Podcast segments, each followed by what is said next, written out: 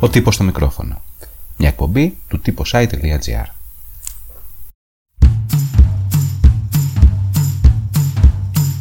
Η Ήπειρος, η έκθεση Goldhammer και οι πυρκαγιές. Η ετήσια διαδρομή από τις επιτυχημένες συνεδριάσεις συντονιστικών οργάνων στην αρχή κάθε αντιπυρικής περίοδου μέχρι την καταστροφή στο τέλος του καλοκαιριού είναι πλέον μια δυστυχή συνήθεια στην Ελλάδα. Το 2023 είναι η τρίτη πιο φωνική περίοδος πυρκαγιών στη χώρα τα τελευταία 16 χρόνια, έστω και αν, για επικοινωνιακούς λόγους, οι ζωές των ανθρώπων υπολογίζονται με διαφορετική βαρύτητα. Πριν από μια πενταετία, η φωτιά στο μάτι που κόστησε τη ζωή σε 103 ανθρώπους, 104 συνολικά θύματα το καλοκαίρι του 2018, βρήκε και μια άλλη χρήση, την επικοινωνιακή, για πολιτικές στοχεύσεις. Στο ίδιο πλαίσιο, η τότε κυβέρνηση ΣΥΡΙΖΑ ανέθεσε στο Johann Georg Goldhammer, τον καθηγητή στο Ινστιτούτο Max Planck και διευθυντή του Παγκόσμιου Κέντρου Παρακολούθησης Πυρκαγιών, να δημιουργήσει μια επιτροπή και να συντάξει μια έκθεση για τις πυρκαγιές στην Ελλάδα. Όπερ και γένετο. Ενδεικτικό της αφομοίωσης των πορισμάτων είναι ότι μια από τις προτάσεις της Επιτροπής ήταν η δημιουργία ενός συντονιστικού φορέα, του ΟΔΠ, Οργανισμού Διαχείρισης Πυρκαγιών Δασών και Υπαίθρου. Ο ΔΠ συγκροτήθηκε τελικά το 2020, αλλά είναι ο Οργανισμός Διασφάλισης της Ποιότητας στην Υγεία. Φυσικά, η αποτύπωση συμπερασμάτων μιας επιτροπής δεν συνιστά θέσφατο. Στην Ελλάδα όμως, όπου η σχεδόν αδυναμία πρόληψης των πυρκαγιών έχει οδηγήσει σε τραγικές απώλειες έμψυχες και μη, θα περίμενε κανείς να εισακουγόταν διαπιστώσεις όπως ετούτες. Ότι κέριος είναι ο προκατασταλτικός σχεδιασμός σε μια χώρα όπου οι βασικές λειτουργίες και δραστηριότητες που ελάφρυναν τις δασικές εκτάσεις έχουν υποχωρήσει και έχουν αντικατασταθεί από άλλες επιβαρυντικότερες. Ότι έχει υποχωρήσει η διαχείριση του δάσους, η συγκέντρωση της βιομάζας και η απομάκρυνση νεκρών για διάφορες αιτίες δέντρων, η αρέωση, το κλάδεμα κλπ.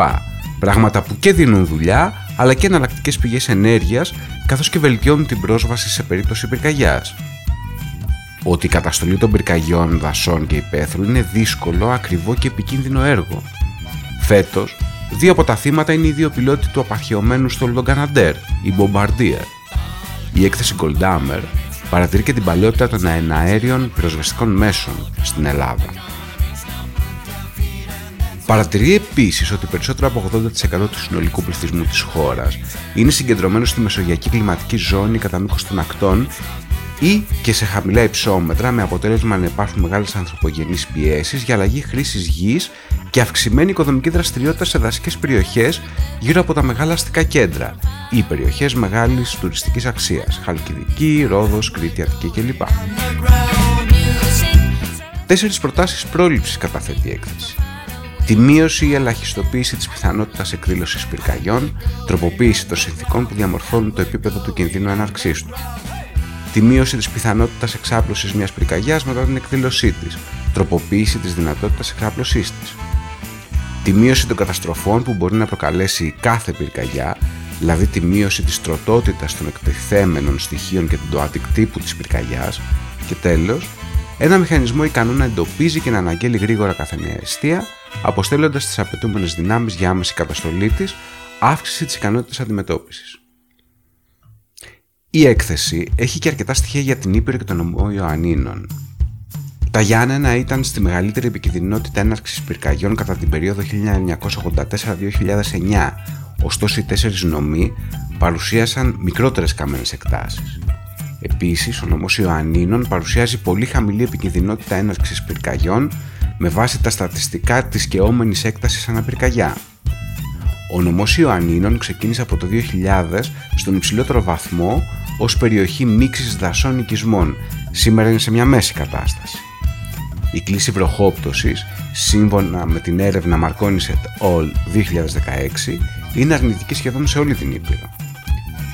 Η μεγάλη εικόνα στα αίτια διαπιστώνει βαθύτερες αιτίες. Η νομαδική κτηνοτροφία μειώνεται με τάση πλήρους εξαφάνισης, με αποτέλεσμα πολλές απομακρυσμένες εκτάσεις να υποβόσκονται ή να μην βόσκονται καθόλου, ενώ η συσσόρευση μειομάζας στους εγκαταλελειμμένους και τασωμένους αγρούς οδηγεί σε υψηλής έντασης καταστροφικές πυρκαγιές, Στον νομό Ιωαννίνων, ο αριθμός εγωπροβάτων έχει μειωθεί κατά 40%, ενώ πολύ μεγάλη η μετατόπιση των εργαζόμενων από τον πρωτογενή τομέα σε άλλες δραστηριότητες την 20 ετία 1995-2015. Δύο διαπιστώσεις είναι επίσης πολύ ενδιαφέρουσες. Ότι οι περισσότερες πυρκαγιές εκδηλώνονται σε θερμοκρασίες 25 με 30 βαθμούς και πολύ λιγότερες σε συνθήκες καύσων. Ακόμα, τα 2 τρίτα των πυρκαγιών διαδίδονται με μέτριους ανέμους. Επίσης, τα αίτια έναρξης πυρκαγιών, δασών και υπαίθρου δεν είναι αυτά που πιστεύουμε ότι είναι. Οι επιβεβαιωμένοι εμπρισμοί ανέρχονται μόλις στο 11,49%, άσχετα με το αν τα fake news και η μόνιμη διάσταση καταδίωξη στην οποία αρέσκονται να φορτώνουν προβλήματα οι κυβερνήσεις με ολέθρια αποτελέσματα λένε το αντίθετο.